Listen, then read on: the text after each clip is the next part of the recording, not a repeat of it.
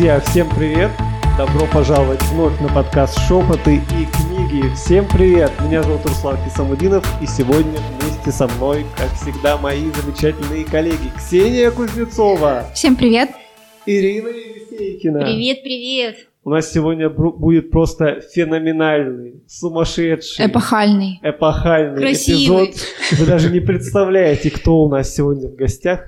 И торжественное слово для представления наших гостей передается Ксении Кузнецовой. Боже, так сразу я аж, у меня сердце остановилось, я задохнулась, и я скажу формулировку, которую произнесла немного ранее, но для слушателей она будет впервые. Я для себя формулирую наших гостей как э, писатели, открываю за занавес, это писатели, э, которые, знаете, они как поп или рок-звезды, вот серьезно, потому что за ними следят. Они все хотят знать. Их книги ждут, как ждут альбомы Битлз или вот уже вы уже знаете, кто сегодня в гостях Битлз и Роллинг Стоунс современной российской литературы. Да, именно. То есть это действительно писатели, за которыми все наблюдают, и, мне кажется, большая часть любит все-таки. Но мы об этом еще поговорим. В общем, дорогие слушатели, с нами сегодня Шамиль Диатулин Здравствуйте.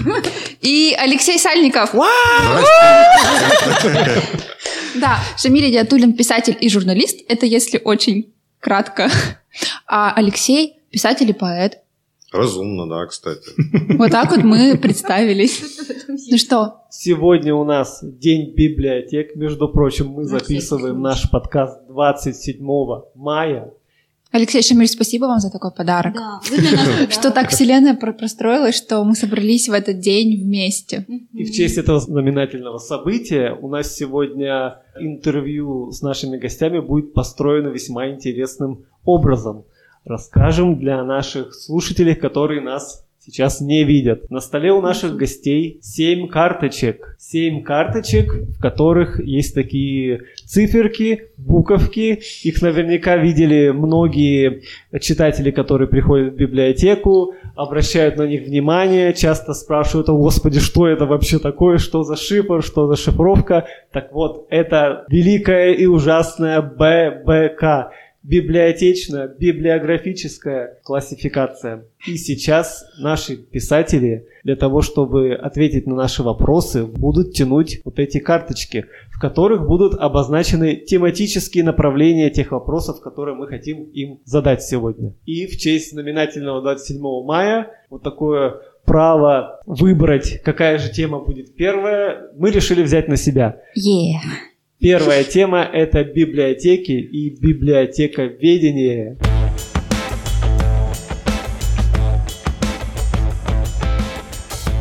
Вопрос у нас не сложный, но серьезный, да. То есть у нас тема библиотечное дело. И, конечно, э, классно, что есть День библиотек, правда? И День библиотекаря, это очень здорово.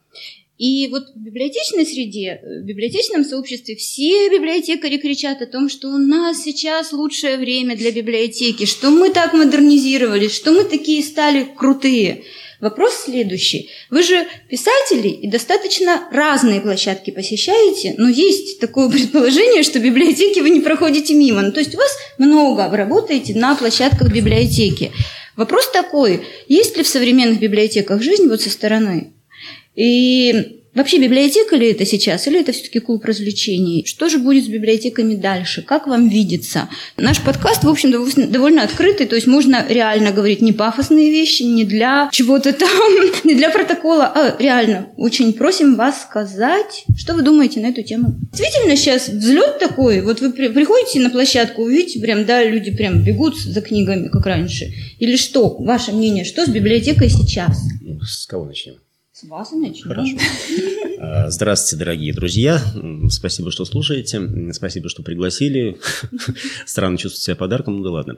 Да, на самом деле я согласен. Ну, то, то есть есть две противоположные позиции, и у обеих из этих позиций есть большое количество фанатов. В части не библиотек даже, а литературы в целом. Первая позиция – это сейчас все плохо, вот то ли дело было в советское время или там до советское время, вау-вау. Это была великая, у нас была великая эпоха, у нас была ве- великая литература, у нас все читали книжки, книжки, у нас была такая культура, что прям уши отваливались и, и т.д. и т.п. Сейчас, мол, с этим нет, читать некого, после того, как там помер какой-нибудь Франциско Скутский, в общем-то, и поговорить не с кем, и т.д. и т.п. А, соответственно, роль библиотек тоже не, не то чтобы сильно видна, и за, зачем они нужны. А противоположная позиция была высказана отчасти вот сейчас, ну и, естественно, она касается не только библиотек, но и литературы в целом. Давно не было такого количества интересных книг, доступных всем, давно не было такой возможности у любого читателя найти в, в течение секунды нужную ему книжку. Давно не было такой возможности поговорить об этих книгах, о литературе, о любимом, о непонятном, а, поспорить э, с такими же, как ты, упоротыми читателями. И уж никогда точно не было возможности а, встретиться с любимым автором и задать ему напрямую, глядя в его серые глаза, этот вопрос, а что ты, собственно, хотел? Ну, иногда даже получить ответ. Я скорее близок, конечно, к второй э, позиции, при том, что я человек, успевший пожить в Советском Союзе довольно большую часть э, времени и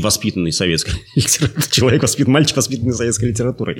Я не так давно сообразил, что у меня, оказывается, все любимые писатели, советские писатели, мои современники. Я все-таки исхожу из того, что и библиотеки, и отечественная литература, и литературный процесс – это наше счастье, то, с чем нам страшно повезло. Нам не то, чтобы мы большие везунчики были, и человечество вообще, и наши современники, в частности, россияне в отдельной частности, но в плане э, литературы, в плане доступности культуры, в плане того, что мы имеем возможность читать то, что хотим, и э, эта возможность, она шибко-то не сокращается, это огромное счастье для нас, для всех, и библиотеки этому счастью потворствуют как только могут. Я в самом деле пока не начал, скажем так, жизнь э, такой, ну, не поп-рок звезды, и даже не муллы звезды, а какого-то ну, такого слоника, которого возят иногда по регионам и а, заставляет встречаться с читателями, которые приходят, спрашивают, а, а вы кто? Расскажите, пожалуйста, о себе. Ну, это нормально. Я до, до, до, до того особо роль библиотек не, не понимал, потому что я, естественно, был записан во все на свете библиотеки в детстве, в юности. Потом, когда ну, студенчество кончилось, я все-таки исходил из концепции, что все э, мое должно быть со мной. Я должен скупить все книги, до которых дотянусь, и они должны быть дома, и зачем мне чужие? Зачем мне, соответственно, библиотеки? Эту концепцию я пересмотрел только когда начал действительно встречаться, когда обнаружил, что да, библиотеки являются не только главной точкой, где можно встретиться с любимым автором, можно поговорить э, с такими же, как ты, читателями, можно обсудить э, то, что тебя терзает в плане литературы, можно найти книгу, которую в другом месте не найдешь, но это и точки, в которых вот эти смыслы, собственно, и образуются, не только встречаются, но и образуются, кристаллизуются, возникают. И большое количество людей самых разных возрастов, и подростки, и дети, и взрослые, и пенсионеры, и другие люди находят смысл в библиотеках, приходят туда. Сегодня эта роль совершенно не та, что была во времена, во времена моего детства, но это даже более важная роль. Действительно, с помощью библиотек можно и сориентироваться, и вот сейчас, сейчас как бы обратная цель. Э, если в советское время э, было тяжело найти какую-то книжку, потому что их было мало, и надо было прийти и записаться в очередь, постоять месяц, два, три и получить э, вожделенный белый отряд или, там, не знаю, фантастику, или там Стругацких Открою через секрет. месяц, два-три. Ничего не изменилось. Ну да. То, то сейчас наоборот, сейчас библиотека позволяет тебе из огромного моря, из сотен тысяч, миллионов наименований найти ту книгу, которая попадает ровно в тебя. И потом найти еще людей, которые, с помощью которых ты можешь в этом разобраться и извлечь дополнительные крупицы счастья из того, что ты прочитал. В, в этом роль библиотек, конечно, совершенно переоценить невозможно. Вот я, как, э, естественно, вся, всякий нормальный автор э, не, не смог удержаться от того, чтобы по этому поводу не сделать гадость, а потому что вот я написал, э, к счастью, не книжку, как некоторые другие присутствующие, с неортодоксальным библиотекарем в, в, в, в, в библиотечной роли, а я написал по просьбе трудящихся такой микросценарий, и он этим летом, бог даст, выйдет в сборник, который готовится к печати в редакции Елены Шубиной, сборник фантастики и нереалистической прозы моей, там две повести и несколько рассказов, в том числе сценарий, который называется «Коллектор». Библиотекари там играют немаловажную и довольно жуткую роль. Вот. Я, я думаю, после того, Вот как... хорошо в библиотеках, но написали-то другое. Да-да-да. Я думаю, после того, как книжка выйдет, прочитают этот сценарий многие. Он вышел, кстати, в прошлом году в юности в журнале замечательном. Э, Вот вот после, после того, как выйдет сборник, наверное, количество библиотекарей, допущенные к этому тексту, увеличится, и я там какие-то черные списки попаду, и дальше посмотрим, разделили ли судьбу персонажей или нет. в следующий раз, да. Так, так что увидимся. Ну вот, на, на самом деле, спасибо вам большое за то, что вы есть, за то, что вы придумываете постоянно что-то, за, за то, что вы не оставляете усилий по э, организации нашего счастья. Я записался в библиотеку несколько месяцев назад, э, в московскую, уже использую все, всевозможные ништяки, связанные с не только получением бумажных книг на руки, но и литрес, и аудио, э, прослушивание аудиокниг, к которым я тоже пытаюсь привыкнуть. Э, тяжело, но, но надо. Ну, вы озвучиваете свои книги? Я озвучил последнюю Да, свою книгу, да, и, и это был Да, тоже отдельный такой ужас отдельный, но я, по- похоже, из него вы- вышел Нет, без особых потерь. Да, спасибо большое. Вот, так что спасибо вам большое, с праздником, счастья вам, в основном женщины, но и мужчины тоже. Алексей. Ой, если бы такие библиотеки, как сейчас, существовали в моем детстве, я был бы очень счастлив. Я, мы с другом ходили буквально раз в несколько дней в библиотеку летом. Ну, просто книги быстро прочитывались. Мы выходили, тут же начинали читать. Как бы. Ну, там немного тусили, тусили, играли. И все равно вечером приходил, начинал читать, продолжал читать. Книга была прочитана. Э, Мы обменивались как бы мнениями, хорошее и нехорошее. Иногда просто дочитывали, потому что, ну, взял и взял. С такой работой с читателями. Сейчас я просто, я просто завидую иногда, когда вижу эти библиотеки. И, и мы же просто приходили, вот сидел библиотекарь, он был, Жалкий, ему было в очках. скучно. И как бы так. А, а сейчас же проводятся различные акции буквально в библиотеках. Какие-то конкурсы там и для детей, и для взрослых. Удивительно. И- и- Подкасты они записывают, видеоблоги да, ведут. Так нет, я просто удиви- удивляюсь иногда, что ну, там люди приходят, валятся в какое-нибудь кресло, мешок читают. Такого вот не было. Не было в, в моем детстве. Но с другой стороны, если бы в моем детстве были каналы сплошь состоящие из мультфильмов и компьютерные игры, я бы, наверное, даже начальную школу бы не закончил. Да, Шамиль, э, когда рассказывал о библиотеке, описал ее так хорошо, что это проводник, который поможет отделить... э. Да, вы закончили за мной эту фразу. Но я ее задам потом, потому что там у нас будет категория, куда это больше относится, и я думаю, что мы можем продолжить.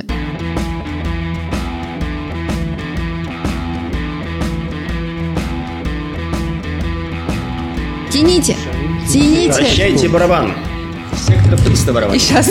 Так, свободный стеллаж. О, сразу. Нам У меня, интересно. как у поклонника музыки, вопрос к нашим гостям. Что слушаете? Какую музыку? Э, Я э, вообще поклонник панк-рока, вот, соответственно, э, к любимым относится, ну, из наших это сибирский панк-рок, ну, гражданская оборона, инструкция по выживанию, теплые трассы и так далее. Из заграничных, наверное, все-таки Нирвана, Radiohead, а вот, э, классические панки, ну, тоже, там и э, Sex Pistols, и Clash, и Jam, ну, как-то вот все, все вот это вот 70-е, 80-е годы.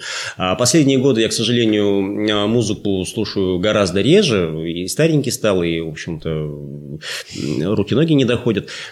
Там пытался я все-таки прильнуть э, к Spotify, подписался, начал чего-то слушать, э, что предлагается. Надолго меня не хватило, но вот. А, еще у меня отдельный, как бы, конечно, предмет интереса – это world music, э, фольклорная всевозможная музыка, которая такой лейбл был Путумаю, по-моему, назывался. Они со страшной силой писали. Я там альбомов э, 30-40 я пере- переслушал по кругу в течение пары лет. Мне, например, помогло Убыра писать, проникнуться какими-то состояниями. А, вот. И из наиболее близких этнически эм, ко мне, мне, конечно, страшно нравилась Зуля Камалова и до сих пор нравится. Это татарская певица, которая живет в э, Тасмании, вот где-то на австралийском архипелаге и пишет э, музыку на разных языках, в том числе вот на татарском. Там Саин Хунамчелак, например, мне очень нравится, м, Ч- Челтыс Тунгушева, в общем-то, такие вот эм, исполнители. А э, благодаря Spotify я открыл для себя, давно про- про- пропускаемую, известную довольно широко, м, в том числе благодаря сериалу «Утопия», певицу Айгель. Э, Мне страшно понравилось оба ее альбома. Это последний, который я прослушал. Это са- саундтрек, собственно, к «Топе». Он гораздо круче фильма. К сожалению или к счастью, получился се- сериал такой вот, такой себе, а э, саундтрек шикарный. Но и татароязычный альбом «Паяла», который вышел за пару месяцев до сериала, он тоже офигенно крутой. И вот это для меня последнее открытие. А вы сказали, что вы, ну, современную музыку послушали, что предлагается. А Шамиль Алексей Моргенштерна слушали? Невольно. Все, достаточно. Я, я проскочил как-то мимо. То, то есть я пытался приобщиться, но, в общем-то, ненадолго мне хватило. Алексей, круг ваших музыкальных интересов. Ой, он у меня слишком это, э, как бы, как сказать, это винегрет какой-то из, из иди- от идиотизма до классики. Как бы. Это, Ну, это моя допустим, история. Песни, песни из советских кинофильмов какие-нибудь там, я не знаю. Зацепила сегодня утром встала. Красная дорога. Ну, много всякого. Все подряд. Все. Я как бы подписчик Яндекс Музыки. И, там, и там, к сожалению, не все композиции как присутствуют даже из советских кинофильмов. Ну, допустим, там есть шнитки вот из сказки странствий, допустим. Вот. Потом э, есть какие-то там э, библиотечная песня и снова за порогом тьма Эти вокруг». библиотечные Вау. песни. Ну, «Тихий марш» она называется. Она из фильма «Точка, точка, запятая». Ну, э, в Яндекс Музыке нет, допустим, э, Nothing Else Matters в оригинальном исполнении. Почему? Там, я не знаю, но в исполнении какого-то польского народного ансамбля есть. И это наиболее близкое, короче. Ты не понимаешь, о чем говорят. Вот. Ну и так вот и э, что-то из классики, что я сейчас не могу как бы назвать имена, да. э, А у меня тоже еще вопросик в рамках свободного стеллажа последний. Очень интересно. Вот у вас жизнь вне литературы, она какая? Вот Шамиль и Алексей не писатели. Это что вы делаете? Что вы делаете?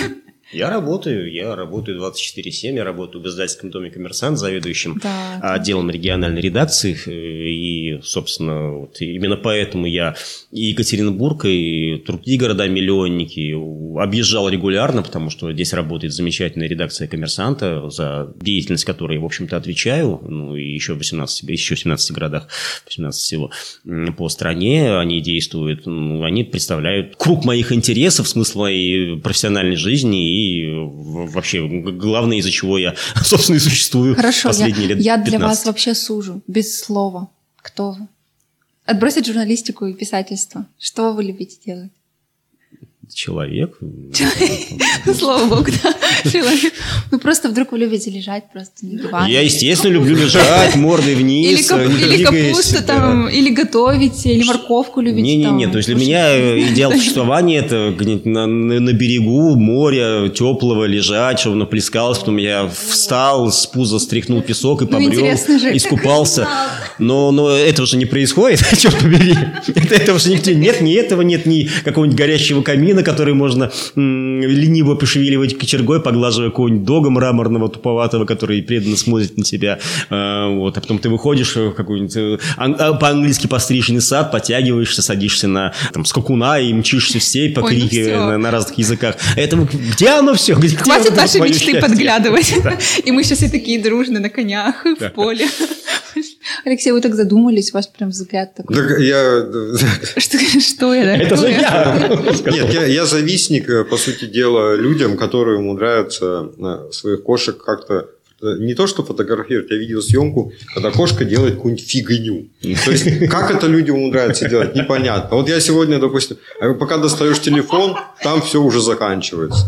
Сегодня, допустим, у меня кошка, э, э, э, мы купили черешню, она оказалась кислая, половину как бы этого тазика все равно съел, а она стала за, как бы, за ночь, она нашла эту миску, и она стала за черенок вытаскивать эти черешни и гонять их по полу.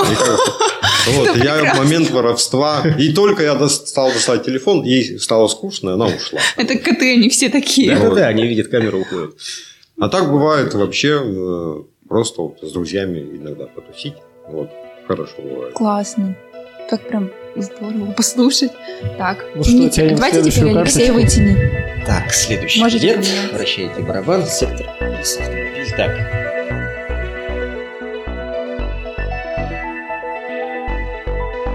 ББК 844-8. Литература отдельных зарубежных стран. Чей выход? Слушай, твой. Мой? А, Ирина Константиновна, мы А, хотели Ирина, да. Салли Руни. Мы хотели Салли Руни? Да. Ну, давайте несколько слов про Салли Руни. Вы же знаете? Ну, я знаю, но не читал. Я вообще, вот, это как бы я выпал пока из... из что вот это? тут мы вас и поймали. Да? Ну нет, ну все-таки Слушайте. я, я, я, ну есть литература Сложно общечеловеческая, есть литература обусловленная социально, гендерно, еще Вот. как-то. То есть, по- по-моему, Салли Рони это яркий пример социально и гендерно обусловленной литературы, э, и я в ее таргет аудитории не попадаю совсем. А То что есть, там написано? Нет, А там, какие- как- короче, мы рассказывать не произведения? Написала она всего два произведения. Да. Какие? В России вышло Нормальные люди? нормальные люди, да, или обычные люди. И разговоры с друзьями. Да, Первая э, книга тоже есть. Да, есть уже Да. разговор Да, с друзьями. уже- Ну, прикольно. Роман. Ну ладно, давайте тогда Салли Руни в сторону. Тогда просто назовите имя, зарубежная литература. Имя. Да, И- Ивлин Во, А. замечательный британский писатель, э, писавший про, ну, скажем так, про Хоть ушибленное образок. потерянное поколение, предвоенное, послевоенное э, 30-х, 50-х годов. Э, Наиболее известен. В советское время издавалось у него несколько романов. Это «Мерзкая плоть», «Пригоршни праха» и повесть э, э, «Незабвенная» э, в прекрасных переводах. Большая часть книжек его военных э, выходила в, уродском покоцанном виде, там совершенно замечательная э, была публикация, я даже не так давно на нее опять наткнулся, на эту книжку свою, которую я спешу в архив, потому что купил нормальный вариант а, современного перевода. А, там это типа военноиздат, допустим, 74 год, в начале предисловия, которое объясняет, почему Ивлин Во хорош, чем он плох, тем, что он ярко выраженный представитель буржуазного поколения, не разделяющий марксистские и прочие какие-то идеалы, поэтому он не то что прогрессивный писатель, но кое-что ему, мол, удается. И в конце так указано, э, из, э, из текста книги удалены эпизоды и линии, э, не имеющие отношения к основному действию, носящие ярко выраженный натуралистический сексуальный характер. Эти сцены выброшены, советскому читателю это не нужно. Нужно, конечно, зачем советскому читателю такое? Мне страшно показалось. Э, При этом, ну, он не, натуралист. Это, ну, такой классический, английский, очень ехидный, очень остроумный, очень горький автор, который всегда был э, меньшинством в силу того, что он католик, например, при, при этом англичанин, в силу того, что он такого высокого происхождения, э, представитель э, там, дворянства, или как, как, как это у англичан называется, которое стремительно обеднело. Вот он пи- пишет жизнь выходцев из обедневших, холодных, неотапливаемых, погрязших в долгах полузамков разрушенных, которые приезжают в, в Лондон, в Эдинбург, куда-то еще и пытаются найти себе смысл, потом они попада- попадают на войну, потом они переживают потери, они не умеют жить, при этом жить как-то надо. Это очень крутая вещь, все, все его романы очень крутые, очень здорово написаны и очень горькие. Э, ко- Кое-что напоминает, например, «Вишневый сад». Он одним из первых, по-моему, начал говорить о каких-то сексуальных девиациях, которые я как примерно семьянин и прочие не, э, естественно, разделяю, но я благодаря ему начал, наверное, понимать, что, а- оказывается, и так вот это бывает. Ну, э, забавно. И я очень рекомендую, потому что крайне круто написано, ну и, ну, то, то есть он... То есть вас звезда. зацепил, зацепила тема и стиль, да? Можно Меня за сказать? стиль в первую очередь. Стиль. То есть оказывается, что можно об очень серьезных вещах можно писать вот так. То есть немножко иронически, немножко горько и не называя вещи своими именами. Он очень многое намекает, но не проговаривает. Мгм. И ты можешь прочитать даже важный эпизод, после которого человек идет и стреляется, да, например, да, и а они говорят и про ерунду какую-то, про то, что сегодня надеть,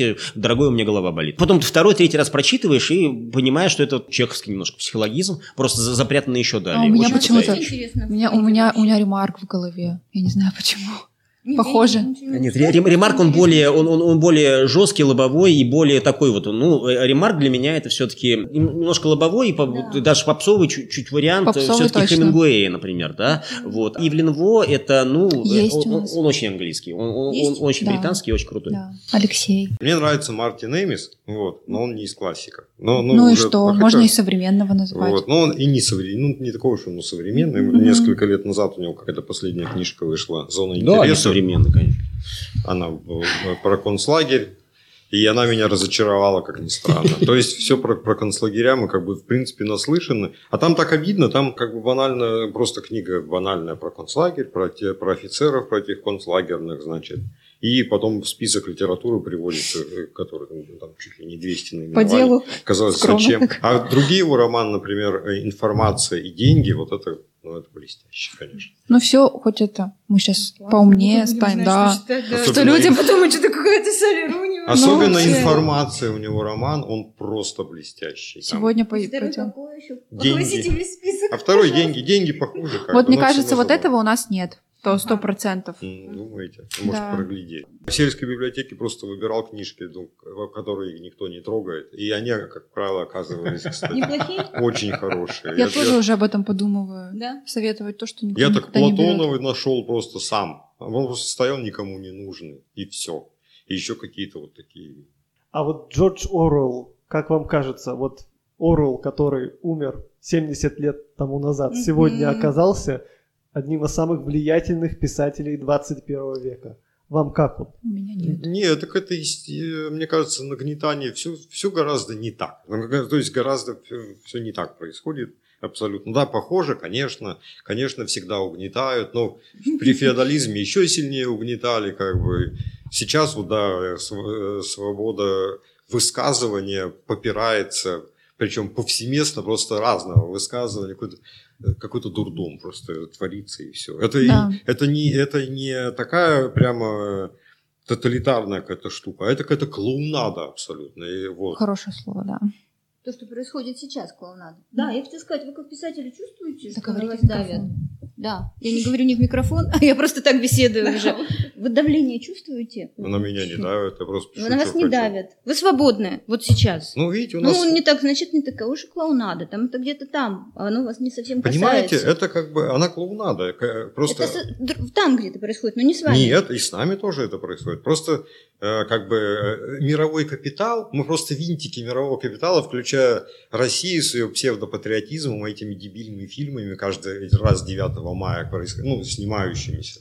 На которые просто даже враг бы, наверное, и то лучше снял, даже если имел бы как бы э, желание э, показать все плохо, потому что вот это вот какая-то вот конфетная ерунда вообще, или наоборот, вот это вот, э, вот все эти боевики, которые тут же забываются. Когда танк рукой останавливает, да? Ну, ну, что-то молодежи такое. надо даже это, Это- смотреть. и Это, всё- это всё- соответствует времени Все это просто, вместе, это понимаете? просто часть большого мирового бизнеса. Вот и все, собственно, включая как бы и, и патриотов, и каких-то и левых, и правых. Это просто как, какая-то вот такая ерунда, э, которую мы э, видим так, а она на самом деле выглядит иначе. Даже я не знаю. Мне Наш кажется, президент до сих пор у власти, потому что он, скорее всего, или безразличен, или выгоден этому мировому, собственно, капиталу. Мне кажется, из нас всех больше всего под ударом Шамиль. Я даже задавала ему вопрос, не страшно ли так открыто писать о современности?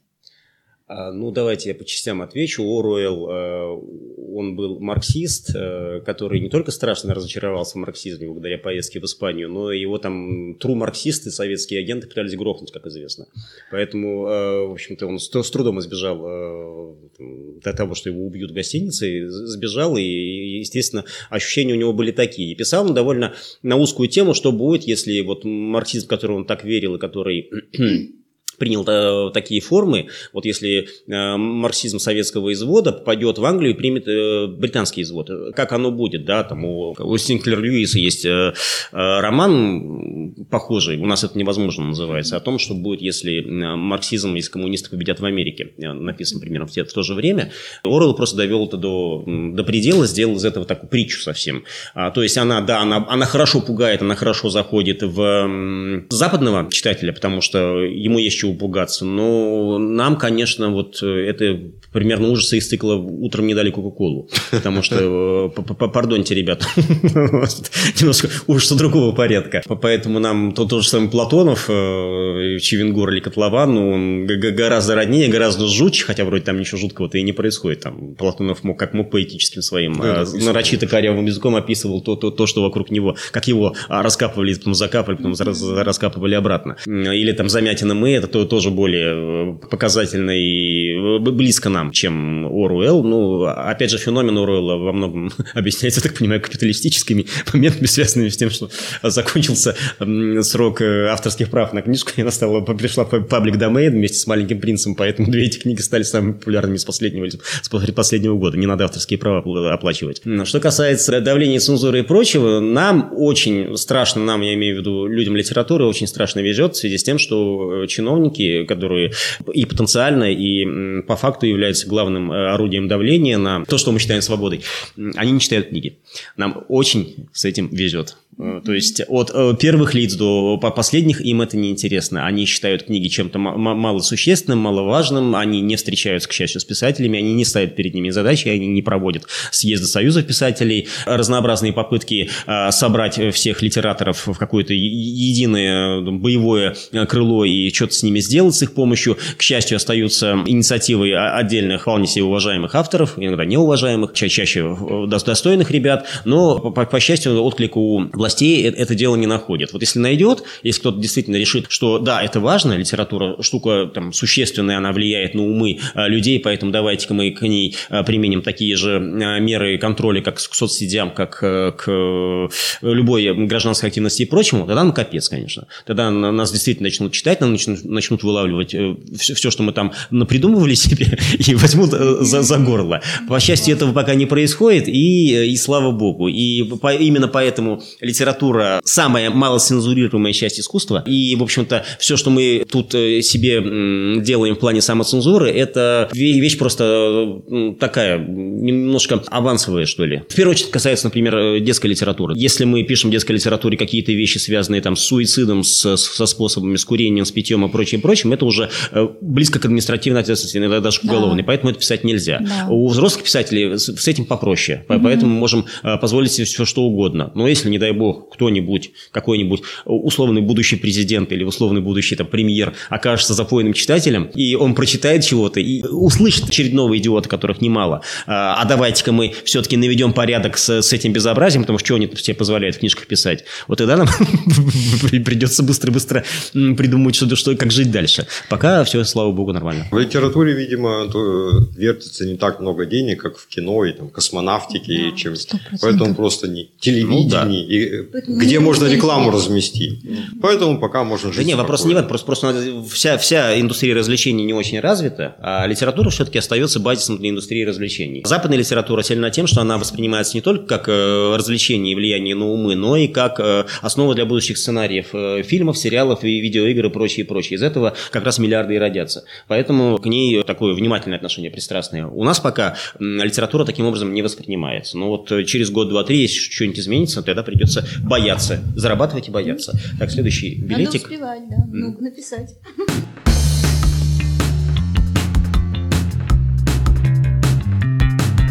ББК-86. Религия. Религия и массовая культура. Вообще, они должны быть связаны, тема религии в массовой культуре должна быть табуирована или наоборот, религия должна использовать это как средство популяризации, чтобы о себе заявить более в широких кругах населения? Ну, сложный вопрос, когда в одном предложении встречаются культура и должна, э, уже э, сразу, сразу становится скучно. Уже понятно, что что-то какое-то пойдет э, беда. Я, как как, говорится, соблюдающий мусульманин, я держу разуму, в общем-то, пытаюсь поддерживать в меру сил все пять столпов ислама и все такое прочее. Но у меня есть, э, ну, в одном интервью меня спрашивали про это, я такую формулировку выдал, которую, в общем-то, считаю более-менее справедливой до сих пор. Вера, если она есть человек, это примерно как кровь. То есть, пока она внутри тебя, она является необходимым жизнетворным составом, который, в общем, поддерживает твое существование, который придает тебе смысл, который помогает тебе дышать, двигаться, вообще все, все, все что угодно делать. Когда она оказывается снаружи, кровь выплескивается из себя, как, как, как вера, это просто плохо отстирываемая грязь, пачкает всех вокруг, мешает тебе жить, ну, и, и, и т.д. и т.п. Вот я пытаюсь из этого и исходить, потому что пока я вдохновлен верой, пока я самого себя веду э, своими представлениями о прекрасном, которые во многом э, базируются на религиозных постулатах, это норм. Как только я начинаю эти постулаты вбивать в головы окружающих, устно ли, в педагогическом ли процессе, когда я там детям пытаюсь это вбить, или э, жене, или знакомым, или соседям, кому-то еще, в книгах ли, это становится вот э, той, той самой кровью, выплеснувшейся на одежду, которая фиг, фиг отстирается. Пользы не будет, вреда довольно много. Поэтому я очень плохо отношусь к паразелитизму, к, к попыткам проповедовать, тем более в книжках. И у меня у самого, в общем-то, я себя удерживаю от того, чтобы свои убеждения, свои пристрастия, в том числе и религиозные, помещать в упаковывать книги. Поэтому у меня, например, при том, что я мусульманин, совсем мусульманская, ни одну мою книжку называть нельзя. В последнее время она вообще абсолютно языческая. При том, что что, естественно, я там, взгляды, воззрения и прочие героев своих не разделяю. Он должен заявить это. Уф. А, а можно Теперь легче стало Я немножечко. хочу вклиниться, Шамиль, может, вам интересно будет. Я читала вашу последнюю книгу, пришла, эмоционирую и говорю, представляете, он написал там фразы «Я обожаю вас, обожаю вас, Алексей, правда, вы, вы, вы гений вообще, оста- остается падать ниц». Вот. И у вас там есть такая фраза, не буду там в контексте чего, вы сказали, «Ути- а, он не, при- не принимал утехи без утешения, Мгм. ну, там отношения. Мгм. Я говорю, представляете, как он это мог написать? Это отзывается у нас, у женщин. Это вот вообще откуда это? Как ему в голову это могло прийти? Мне надо было прожить на Земле 50 лет, чтобы понять, что не может сначала утешение, потом все остальное. И мне сказали, что вы хотите, Ирочка? Надо учитывать, какой он религии человек. Он, он воспитан, у него в крови это течет. Это, вот, я просто, вам- извините, что вклинилась. Вот имейте в виду, что мы видим читатели, вот во многих, за каждым вашим словом мы следим. Спасибо. Алексей, ваша версия на вопрос. А культура, собственно, она же сама с собой существует отчасти тоже. И, и в ней действуют какие-то природные силы, в том числе, не знаю, дарвинские. И мы постоянно... Существует масса людей, которые что-то пишут, что-то, значит, снимают, что-то рисуют. И это, если это окажется замечено, оно в любом случае а, будет замечено и будет принято, если это сделано хорошо. И даже если это и с некой проповедью, если это сделано хорошо, люди это примут в любом случае. Как клип с, с этим, господи, с замечательным каким-то пр- православным, умершим уже, э, значит, священником, который говорит, что, дескать, меня часто спрашивают, есть ли ад? И он говорит, а, так ты уже в аду. Ты на свою рожу Да. посмотри. Вот это вот, вот это вот, это вполне, вот это запомнилось, потому что это э, было сделано хорошо, просто им самим и как-то вдохновенно. Ну, на какое-то время запомнилось. Запомнится ли это дальше, неизвестно, но это естественный процесс. Произведения рождаются, умирают, они все разные, и в них вплетаются в том числе и религии, это нормально абсолютно.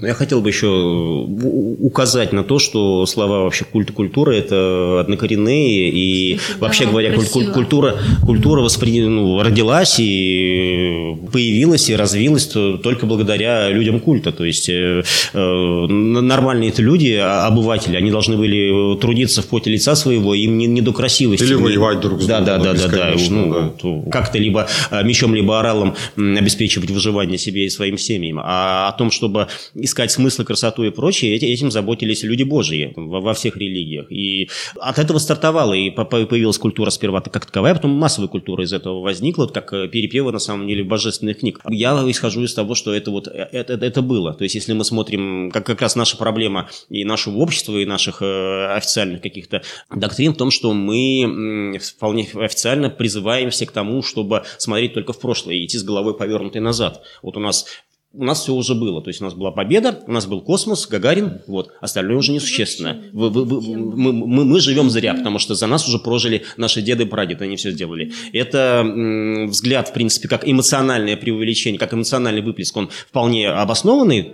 красивый и э, очень уважительный к предкам, но очень неуважительный к нам, э, объясняющий нам нашу бесцельность. Так нельзя. Ну, по- похожий подход у меня и к э, заданному вопросу.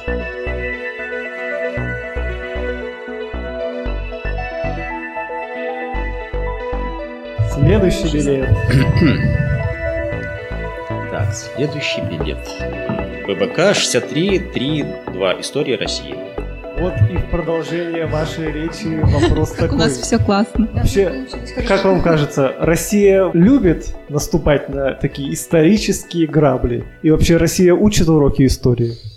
А Россия сама по себе не любит. Россия э, очень э, здоровая, правильная организация, скажем так, которая накопила огромное количество э, опыта, в том числе негативного, и, в общем-то, про него пытается не забывать. Но, к сожалению, ее толкают туда. Вожди, лидеры, им всем хочется, не всем, многим, большинству, к сожалению, хочется почему-то то ли из-за карго-культа, то ли из-за того, что есть некоторый недостаток эмоционального опыта, эмпатии в первую очередь и знаний, и им все время кажется, что если мы вернем обстановку, в которой я был счастлив, я был молодой, условно говоря, в ГДР там, в 85-6 году, надо вернуть такую же обстановку, делать все как ГДР 86 -го года, и будет прям зашибенько. Не будет, к сожалению. Совсем другой мир, совсем другая эпоха. И вот это непонимание, это попытка затащить обратно. Я, я пока был э, маленький, в шортиках бегал с кудрявой головой, да, и все, все, все, все, все было классно. Это было очаровательно Да, да, да. И поэтому давай, давайте я сейчас надену шорты, на себя в лысину всажу э, кудряшки. Я замороженкой пошла. И буду вести себя ровно так же. И будет счастье, не будет счастья, будет бред. Вот мы в этом бреду и оказываемся, к сожалению. Но, э, к счастью, мы, мы из этого как так или иначе вырастаем всегда. И в 50-е годы, и в 80-е годы, ну и сейчас, надеюсь, мы это переживем. То есть Россия уроки истории учит? Она знает, знает прекрасно, да. Да никто не учит уроков. Потому что история непредсказуема абсолютно. Вот э, э, как, как говорят, что там первый раз в виде фарса, второй раз в виде там, не в первый раз в виде трагедии, в другой раз в виде фарса, что она по спирали. Да ничего не по спирали, никто абсолютно Все по спирали. ничего не знает. Политические эксперты иногда, ох, такие сидят и просто офигевают того, что произошло на самом деле. И начинают вспоминать, к чему же привязать. Это просто какой-то хаос э, дикий. Я помню, э, э, у либеральной общественности, у либеральных экспертов в свое время после выборов Трампа а, как будто отобрали игрушку, которая называлась «Американский народ никогда бы так не поступил». Mm-hmm. И вот это продолжается до сих пор, потому что все уже, весь мир уже смотрит и думает, что американский народ, а что он, как еще не поступил американский народ? Вот. И мы в том числе тоже не учим никаких уроков истории, потому что мы не знаем, куда это все понесется. Потому что ну, в любой момент что-нибудь может бахнуть, и все, угу. как бы, и до свидания. То есть история – это злая мучительница, а не добрая Это непредсказуемый абсолютно это, процесс. Это, это, как Vulgava, ты не знаешь, что будет завтра. Леша просто исходит из концепта отсутствия истории. Ну, нет, она в прошлом есть, и замечательно на нее иногда посмотреть на всякие забавные какие-то вещи, там, я не знаю. Мне вот понравилась какая-то фраза какого-то французского пирата, когда он э, ну, просто забавно. Возможно, и не было сказано, просто придумали. Когда он поймал английского капитана, значит, и англичанин сказал, мы воюем за честь, а вы воюете за деньги. Он сказал, «А, у кого чего не хватает, тот зато и воюет. И вот эта вся риторика, иногда, вот, иногда не отличишь, собственно, э, какого-то процесса от от пропаганды, что ли, когда э, просто все источники вроде не перебрать, а некоторые из них, ну, просто льют и льют. И тогда просто лень заходить как-то на какие-то политические ресурсы просто. Нет, Леша, я просто исхожу из того, что есть исторические законы. Они во многом уже подтверждены, и просто то, что мы видим вокруг, они это очередной раз подтверждают. Если мы вторгаемся в другую страну и начинаем, там, скажем, воевать там с какие-то свои интересы, то, наверное, это кончится тем, чем кончается всегда вторжение в чужую страну. Если мы рассказываем, что мы лучше других, или кто-то еще расскажет, что он а. лучше нас, э, это, это кончится, ну, это, это фашизм тупо. Это да, уже пахнет это уже кон, насилием. Кон, кончится тем да. же самым. Если мы не вторгаемся, но исходим с того, что мы все равно самые лучшие, потому что вот есть хуже, есть а, люди, есть лучше, и это определяется языковым, религиозным, каким-то еще фактором, да, географическим, то э, э, это тоже фашизм, это тоже всегда плохо кончается. Ну, вот и все. А то, что мы эти уроки как бы помним, но считаем, что мы проскочим все равно по шпаргалочке или как-то нам высокую оценку кто-нибудь еще поставит, Господь Бог, да, потому что Он нас любит. Ну, так не бывает. Ну, скорее, я даже не знаю. Это, вот, это скорее э, законы социального какого-то сосуществования, потому что соседи всегда как бы, э, соседи всегда придурки, а которые за соседями, вот они классные, вот их бы вот сюда бы, а их бы вот туда. Это вот всегда вот так вот как-то работает, и в конце концов. А у меня вообще в голове глупая мысль вертится. Если брать психологию, вот вы же знаете, говорят, чтобы пришло новое, нужно отпустить старое, отпустить прошлое. Может быть, все проще? Что-то Нет, простых нужно. ответов никогда не бывает. Вот говорят, вот надо сделать ну, так. Все же сложное просто. просто. Вот взять и что-то вот взять и просто сделать какую-нибудь вот э, э начать бороться с коррупцией, допустим. Надо нужна борьба с коррупцией, и все, и все будет просто замечательно. Но надо просто отпустить. Нужна борьба с коррупцией. Нужно просто э, тех, кто ворует, сажать в тюрьму, вот и ну все. И запрещать. Почему-то это как-то не работает, вот эти простые какие-то ответы. Фиг знает почему. Следующий билет. БПК 842. Литература России. Такой вопрос вам. Как вы видите себя, свое творчество в литературе России? Вот вы себя пытаетесь идентифицировать с кем-то, определить для себя, понять, что я принадлежу к такому-то жанру, направлению. Вот для вас вот эти границы, какие-то такие рамки важны? Вам важно быть в каком-то определенном направлении, жанре? Или вы считаете, что пишу, что хочу? Да вообще-то, по-моему, мы подтверждаем, что ладно бы кто-нибудь посерьезнее сидел, какой-нибудь человек, который исторические романы пишет, там, вот откуда, прям там. Но вот, по-моему, вот пишем, что хотим. Ну, зря за фразу двоих ответил. Как... Ну да, да, так и есть на самом деле. Я пишу, я, я, для меня существенно место в иерархии одного единственного читателя, самого себя. Мне важно написать так, чтобы мне было интересно самому прочитать. Условно говоря, я пишу книгу, которую не хватает мне самому. То mm-hmm. я, я бы ее не писал с большим удовольствием, но что-то никто другой за меня не пишет. И в этом месте, в моем представлении о прекрасном, вдруг как, оказывается есть дырка. Вот эту дырку надо закрыть. Я сижу, пишу, закрываю ее своим. Как она будет воспринята кем-то еще, ну, понравится, вау, счастье, не ждал, честно. Не понравилось, ну да, наверное, я же для себя писал. Алексей, а вы, у вас стимул для написания? Тоже вот, э, вот именно Такой же, да? Э, причем история вот приходит в голову, думаешь, что за, что за какая-то фигня. Значит, и, шедевр. И, и, и, э, это же на самом деле нам с Шамилем мозг рассказывает, и мы первые ее видим, и видим, что вот это прикольно получилось. Как бы, тут смешно, как бы. И это шутки же возникают не то, что вот ты придумал, а оно как-то вот само. И в этом самое классное на самом деле. Это из ниоткуда возникает, и почему-то как-то... Такие горящие глаза чувствуются, что пошло вот это вот из ниоткуда. Ну так да. И я хочу вот эту рубрику завершить вопросом. Давайте попробуем ответить кратко, потому что вопрос супер большой, но лично меня больше всего волнует вопрос, и мы уже его до подкаста немного объясняли. На ваш взгляд, откуда у людей недоверие к современной русской литературе? Потому что, работая непосредственно с читателями в библиотеке, я вижу, как им сложно предложить книгу. И самое интересное, что, например, они откликаются, да, например, на вот Петровы в гриппе не будем далеко ходить, э, берут книжку, а могут принести и сказать, о боже, что вы мне посоветовали, мне и так э, чернухи и беспросветности в жизни хватает, дайте что-нибудь полегче. Давайте-ка Достоевского возьму.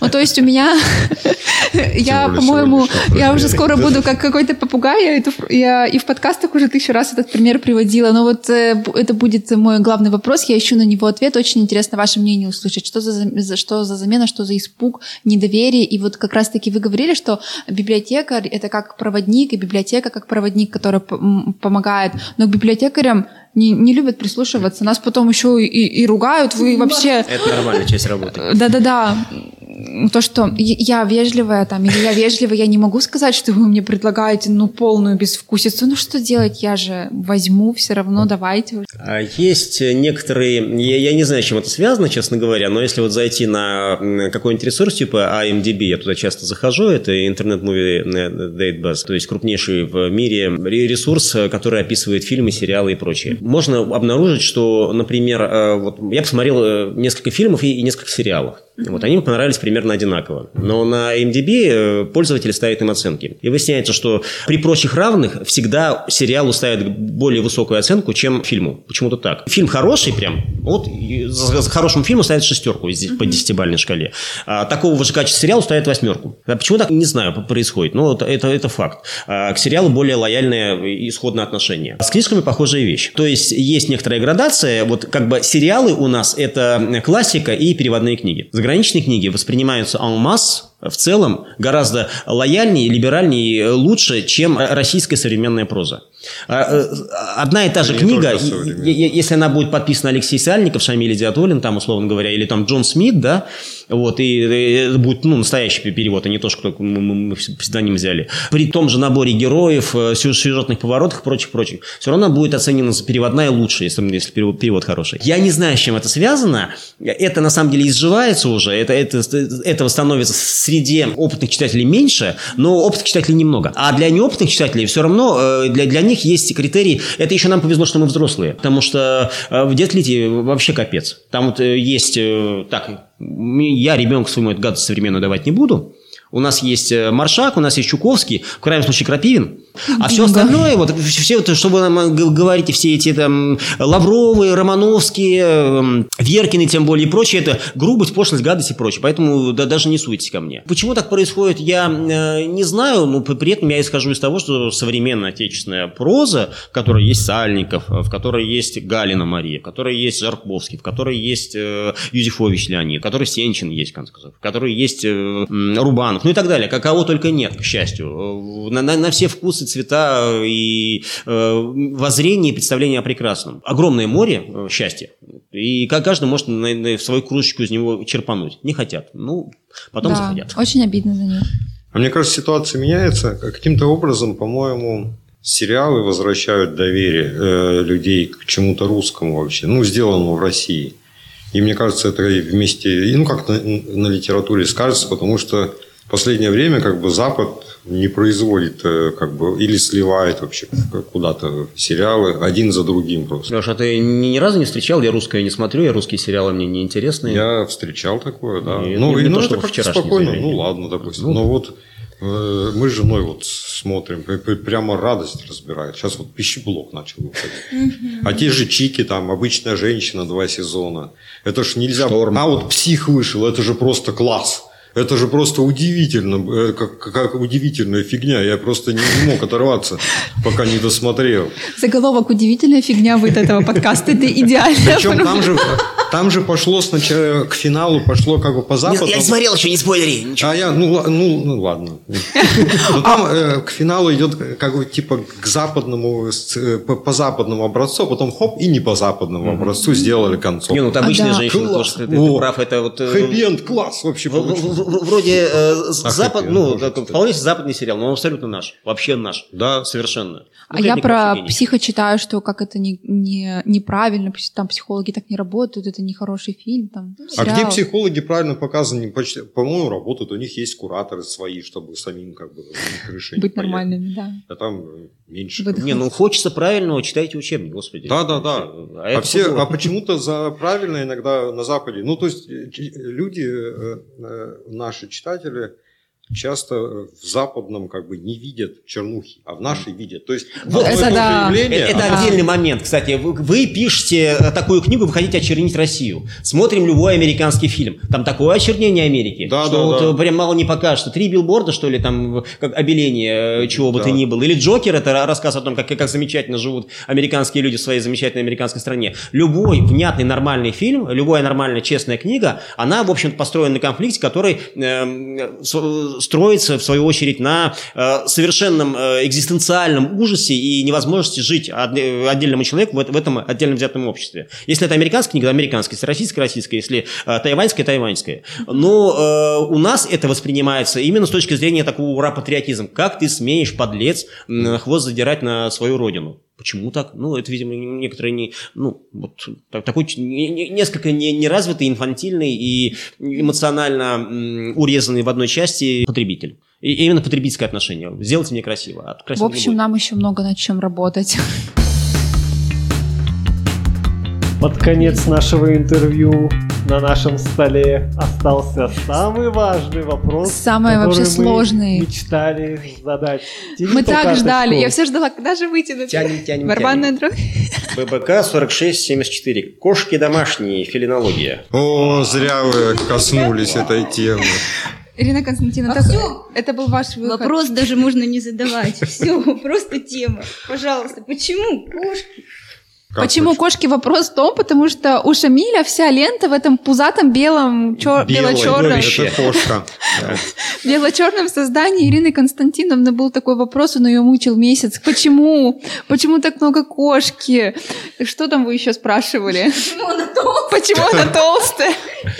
Давайте Нет, осветим нет, эти если важные честно, вопросы. Действительно, очень много кошек. Почему кошек-то вы любите? И, э, Как бы тут широко можно ответить. Я Домашние животные. Кошек с детства терпеть не могу. Вот, А, это да, логично. да. Почему логично? У вас у самой кот, и Читайте что ему? Это, моя дочь, это не я. А.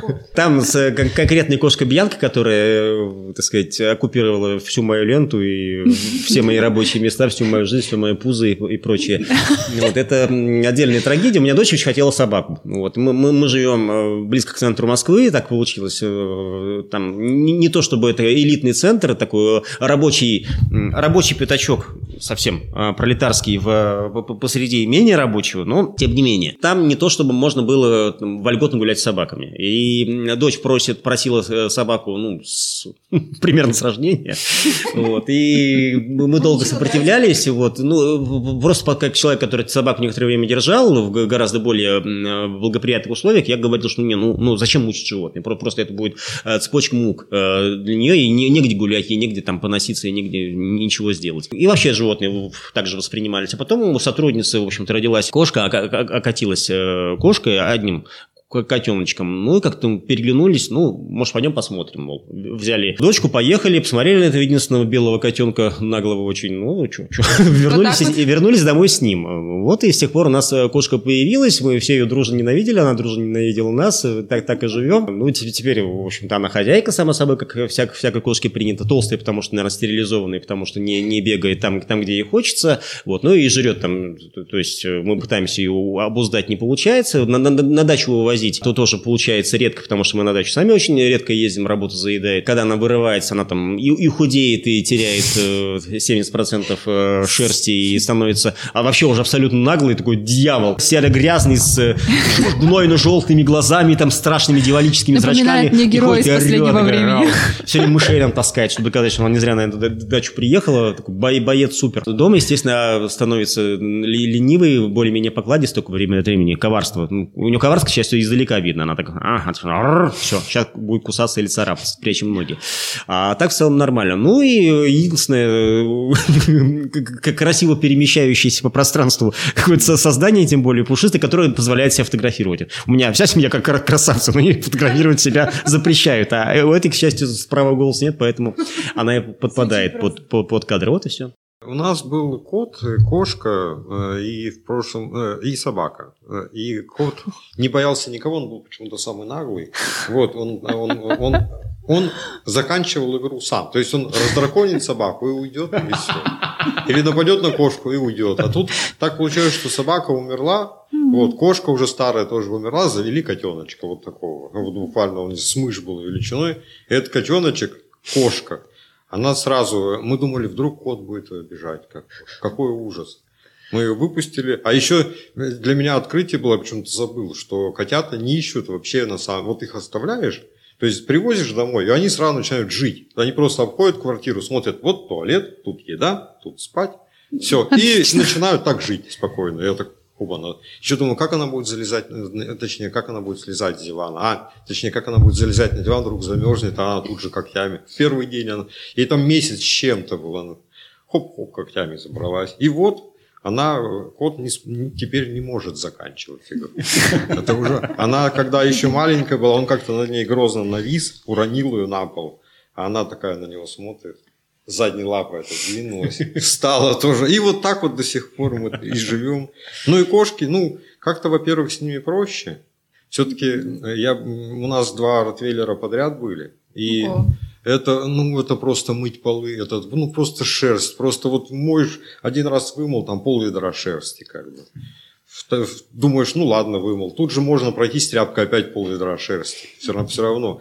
Наконец-то, как бы, завели робот-пылесос. И вот это счастье можно. После кошек, после них ничего вообще. Я просто устал от больших собак. Что-то, может, потом как-нибудь. Не, у нас кошка регулярно ко- кормит раз в день робот-пылесос, он такой наедается хорошо. Да, основательно, да. Ладно, у нас короткошерстненькие. Вот. Мы еще хотели спросить Савелия Григория, служителя. Когда эта книга вышла, очень много людей сказали о том, что, ну, понятно, почему она популярна. Это же книга о кошечках. На ваш взгляд, действительно, кошка это такой вот бронебойный пиар-менеджер, который даст успех любому произведению? А, ну, нет, конечно. Очень философский есть, вопрос. Все-таки человеческая история, ну да, да, анималистичная. Это все-таки про все книги про людей, господи. Не, ну, во-первых, э, Гриша записал замечательную книжку, Гриша, Гриша сам замечательный, Гриша актер, как, Гриша как сам похож на кота. все, вот это сложилось. Сложилось, а. Получился продукт э, совершенно нечеловеческой обаятельности и пробивной способности. Я, как известно, помимо прочего, еще эксперт э, конкурса «Книгуру», конкурс на лучшую книгу для подростков. И, ну, уже там, лет семь, по-моему, этим занимаюсь, довольно долго. И для нас главное, конечно, напасть попасть, и такая виселица связана с тем, что до четверти книг, приходящих на конкурс, э, посвящены кошкам и говорящим кошкам. Вот это такой вот маркер, э, как правило, плохой в 99% случаев литературы, графоманской и так далее, и так далее. Это, то есть, э, ну, их несколько маркеров. Например, если утром, у, начинается книжка с того, что я проснулась, там мама или бабушка уже жарила блинчики на утро, вот, аромат натянула, я там поняла, что день удался, вот, это маркер номер один, маркер номер два говорящий кот. Ну, несколько есть на самом деле таких. Вот. И это совсем беда-беда, и, по-моему, даже до длинного списка ни одна из этих книг не доходит. То есть это ни разу не критерий ни качества, ни того, что... Ну, ладно, мы вредные, да, но по, по идее у авторов есть возможность эту книгу опубликовать и м, свои купоны состричь. Но они тоже уже не работают. То есть 90-е нулевые годы выходили какие-то циклы про, и про котов-воителей, и про... У меня дочка, я, кстати, был благодарен этому коммерческому циклу за то, что они мне дочку научили читать. Да, и, в общем-то, она угу. интенсивно читала какие-то, и потом перешла на, на, на более вменяемые книжки. Но сейчас это уже не работает, то есть э, это клише, вот давайте я сейчас что-нибудь там скажу на туда и все начнут плакать, э, этого не происходит, да нужны более Григорий способы. занял эту нишу. Все, поздно. А это просто вот пазл встал, и больше таких книг ну, бесполезно пока. Его же тоже постоянно, да была уже книга про кошек, да ведь писали уже книги про кошек и все такое, все такое.